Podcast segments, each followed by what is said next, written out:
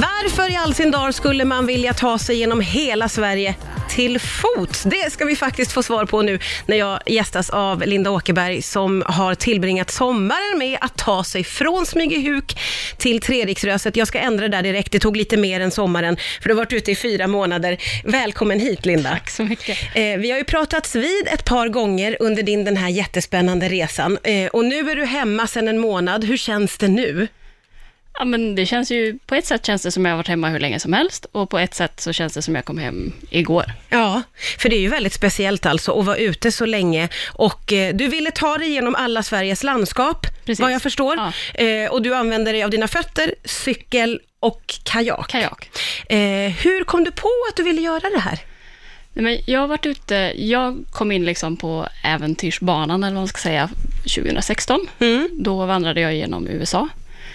Eh, och sen efter det så bestämde jag mig att jag ska sluta sätta upp saker på en bucketlist och istället göra de sakerna som Ja. jag sätter upp där. Ja. Så liksom ta tag i dem. Så att det har tagit mig runt i världen på många, många platser och jag fått uppleva mycket. Liksom. Men jag har, hade väldigt dålig koll på Sverige och har egentligen inte varit ute någonting alls här. Nej. Så jag kände att det var dags att liksom, ja, men upptäcka vad som faktiskt finns här. Istället för att liksom gå över ån, eller vad säger man? Ja, ja, jag fattar verkligen. Var, hör du, var kommer du ifrån? Jag är från Karlstad. Ja, okej. Eh, så då kände du till Värmland lite, tänker man? Och... Ja, lite, men ändå Ja, inte. ändå Liksom. det fanns mycket där som jag inte kände till. Ja, eh, så hur la du liksom upp den här resan då, in, inför Ja, att men du... jag, jag började med att eh, rita ut lite på en karta vilka saker som jag väldigt gärna ville göra. Jag ville paddla Göta kanal till exempel och Ja. jag ville vandra längs Kungsleden och Höga Kustenleden. Eh, och sen så ja, började jag pussla ihop lite grann och räkna på hur långt det blev och hur lång tid det skulle ta. Ja. Första liksom, skissen jag gjorde, då skulle jag inte varit klar förrän slutet av november, så jag fick liksom sätta mig ner och skala bort lite grann och lägga in cykel där jag hade, kanske hellre hade gått, bara för Ah. att liksom hinna ja, jag förstår. Ja, jag förstår. klart. Och sen så fick jag till en liten rutt till slut och det var egentligen i början av maj och jag började första juni, så det var det var bara att bestämma sig på liksom studs, ja eller nej, och sen bara köra. Ja, Eh, och när du hade liksom bestämt dig för hur du skulle ta dig, hur tänkte du då kring, eh, jag gissar att man måste planera med packning och hur man ska sova och vad man ska äta. Det måste vara mycket sånt då? Eh, ja, Eller? alltså det här har verkligen varit eh, en resa där jag fått lära mig att liksom bara lita på att saker löser sig. Okej. Eh, för att hade jag börjat planera allting innan jag åkte, då tror jag aldrig att jag hade kommit iväg, för det hade varit så övermäktigt att få ihop allting. Men jag har liksom bara varit så här, att, nej, men det, det får lösa sig. Bara, men hur har, har du tänkt att du ska liksom byta till kajak där? Hur ska du få dit cykeln då? Bara, jag Ja. vet inte. Nej. Det får lösa sig när jag kommer dit. Och det har det också Det har gjort, det gjort. då, uppenbarligen. Ja. Du har fått liksom greja lite efterhand Ja, och allting har inte varit förbokat och Nej. förplanerat. Nej, och på vissa ställen så har det ju slutat med att jag har cyklat istället för att paddlat, eller liksom cyklat istället för att gått. Eller Ja. Så det har liksom ändrat sig från min ursprungsplan ganska mycket också. Ja, ja, men då känns det ju skönt att du är lite av en flexibel f- person då, vad jag Ja, förstår. tydligen. Så, ja, men verkligen. Och då fick jag ju eh, förstå på dig här att du planerade till viss del, men inte alltid i detalj. Jag upplever att du är någon som kanske gillar när man inte riktigt vet vad som ska hända. Eh, och du sa här eh, under låten att det är i de där tillfällena som det kan ske lite magi. Ja, men precis. Kan du ge oss exempel på något sånt magiskt tillfälle som du fick vara med om? Ja, men det, det allra tydligaste var väl egentligen i slutet, när jag eh, fyra dagar innan i en, ett ögonblick trodde att jag skulle vara tvungen att bryta alltihopa eh, innan jag kom fram. Vad hände då? Det kom in ett snöoväder som inte var planerat, vilket innebar att jag skulle upp på kalfjället eh, och ta mig mot Treriksröset, men i och med att det kom så mycket snö så var det inte riktigt säkert att ge sig upp där själv. Okej. Eh, så att jag hade väl lite panik en stund och sen så löste det sig så pass att jag eh, fick låna en cykel. Och istället så för att vandra mot Eriksrö så fick jag cykla genom Nordnorge och in i Finland och komma in Ja, ja, du fick ta en annan väg Ja, helt en enkelt. väg. Ja, och löste det Eh, så då. Så det hade jag liksom inte planerat när jag satt där hemma liksom Nej. och knapprade på min rutt att jag skulle cykla genom Nordnorge. Nej. Men nu har jag gjort det också. Nu har du gjort det också. Eh, vad upptäckte du i Sverige som du liksom inte hade koll på innan? Åh, men det är liksom allting hänger ihop i liksom en enda stor upplevelse. Ett enda långt land. Ett enda långt land, Ja.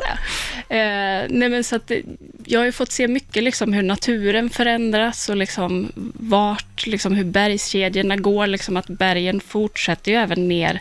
De tar inte slut i Dalarna, utan det är ganska kuperat, liksom västra Värmland, ner Dalsland, Bohuslän och liksom även ner i Halland, även om det inte är så höga berg. Mm. Eh, men lite grann sådär hur liksom naturen ändrat sig och mycket liksom kulturhistoria, hur, hur vägar har kommit till, varför det bor människor där och där och inte där. Alltså det har varit så otroligt mycket. Liksom. Ja. Och du har ju dokumenterat, ska jag säga också, du har ju fotograferat väldigt mycket. Ja, och du har en blogg och du har tankar om hur du ska kunna liksom använda dig av den här resan även Exakt. framöver. Ja, men precis. Men du, vad har förvånat dig mest då, skulle du säga? Oj. Förvånat mig. Alltså... Jag var ganska förvånad, som vi också pratade lite om här innan i pausen, att, eh, att det inte är så... Alltså att bergskedjan är ju det som är berget, men sen är det inte så jättebergigt i norra Sverige, liksom mer ut mot kusten. Nej, just det, för man tänker att om man går eller cyklar så kanske det är jättejobbigt där uppe. Ja, fast det var det inte. Det var ganska trevlig cykling. Sen var väl jag i ganska bra form när jag kom dit ja, just också. Håll i påsen, smyger huk. Ja, Eh, men det var liksom, det var ändå väldigt trevliga etapper. Jag liksom såg framför mig att de sista veckorna skulle vara liksom så fruktansvärda uppförsbackar som liksom aldrig tog slut. Ja. Det var ju precis som överallt Det var en glad överraskning. Då. Ja, det var det verkligen. Ja. Eh, och det verkar ha varit en fantastisk upplevelse. Du känns väldigt, väldigt glad över att ha gjort den här resan.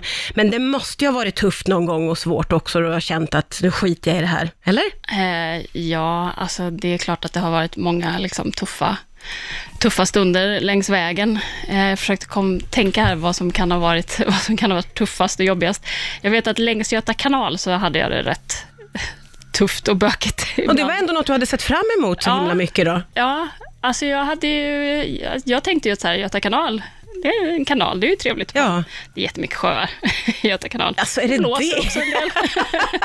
Att, eh. Eh, Det ställde till lite olika problem. Bland annat fick jag cykla istället runt Vättern, Okej. eh, för det blåste för mycket, så jag hade liksom inte tid att vänta in det. Och då fick jag cykla med en ryggsäck, vilket var typ det värsta jag har gjort. Alltså all min packning i en vandringsryggsäck istället Ja. för cykelväska. Oj. Och det var, ja, det var sjukt jobbigt. Men det var väldigt bra, för att då vart det, så fort det var jobbigt senare att cykla, så kunde jag bara tänka på det, att jag har i alla fall ingen vandrings... Ja, just det. Just det. Du har förmågan att glädjas åt det lilla, får man Ja, säga ändå. Ja. Eh, och hur har det varit att eh, tillbringa så mycket tid med, med sig själv då bara? Du har gjort det här ensam. Ja, alltså jag tycker ju att det är väldigt, det är väldigt lyxigt att få, att få tillbringa så mycket tid med sig själv, för man får ju väldigt sällan det Mm, i, liksom, i vanliga livet, Ja. vad man ska kalla det. Eh, det är ju, ja men man får liksom, man får verkligen vara sig själv. Man får tänka det man vill, man får säga det man vill, man får skratta högt och man får gråta högt och det får pendla precis som du vill. Ja. Så det är väldigt så rensande och renande för en. Hur mycket har du pratat med dig själv? Ja, det har varit en del.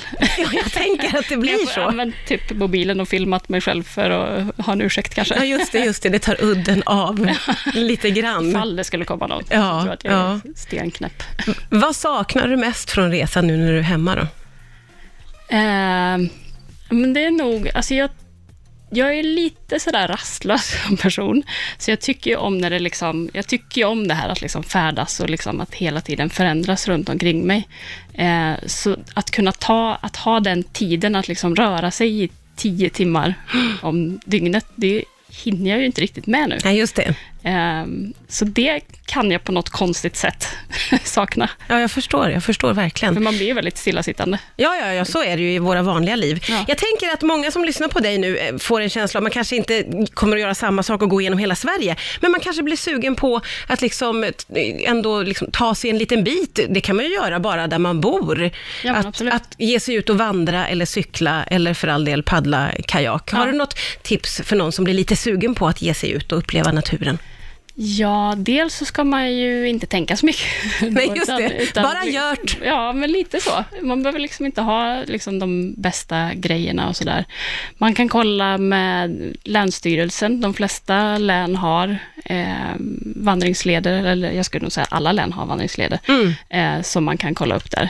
Jag kommer ju också lägga ut eh, på min blogg Wilderness Stories. Just det. Eh. Du tipsar ju också om vad du har upplevt i alla Precis. landskapen. Så där lägger jag just nu upp en, en serie inlägg är om varje landskap, Ja. eh, där med liksom länkar och tips på vad man kan hitta på och vad man kan göra. Och där man också får se dina jätte, jättevackra bilder som du har tagit under den här resan. Så himla roligt eh, att vi har fått vara med dig och grattis då till en väl genomförd Sverigeresa. Tack snälla Linda Åkerberg för att du kom till Rix FM idag. Tack.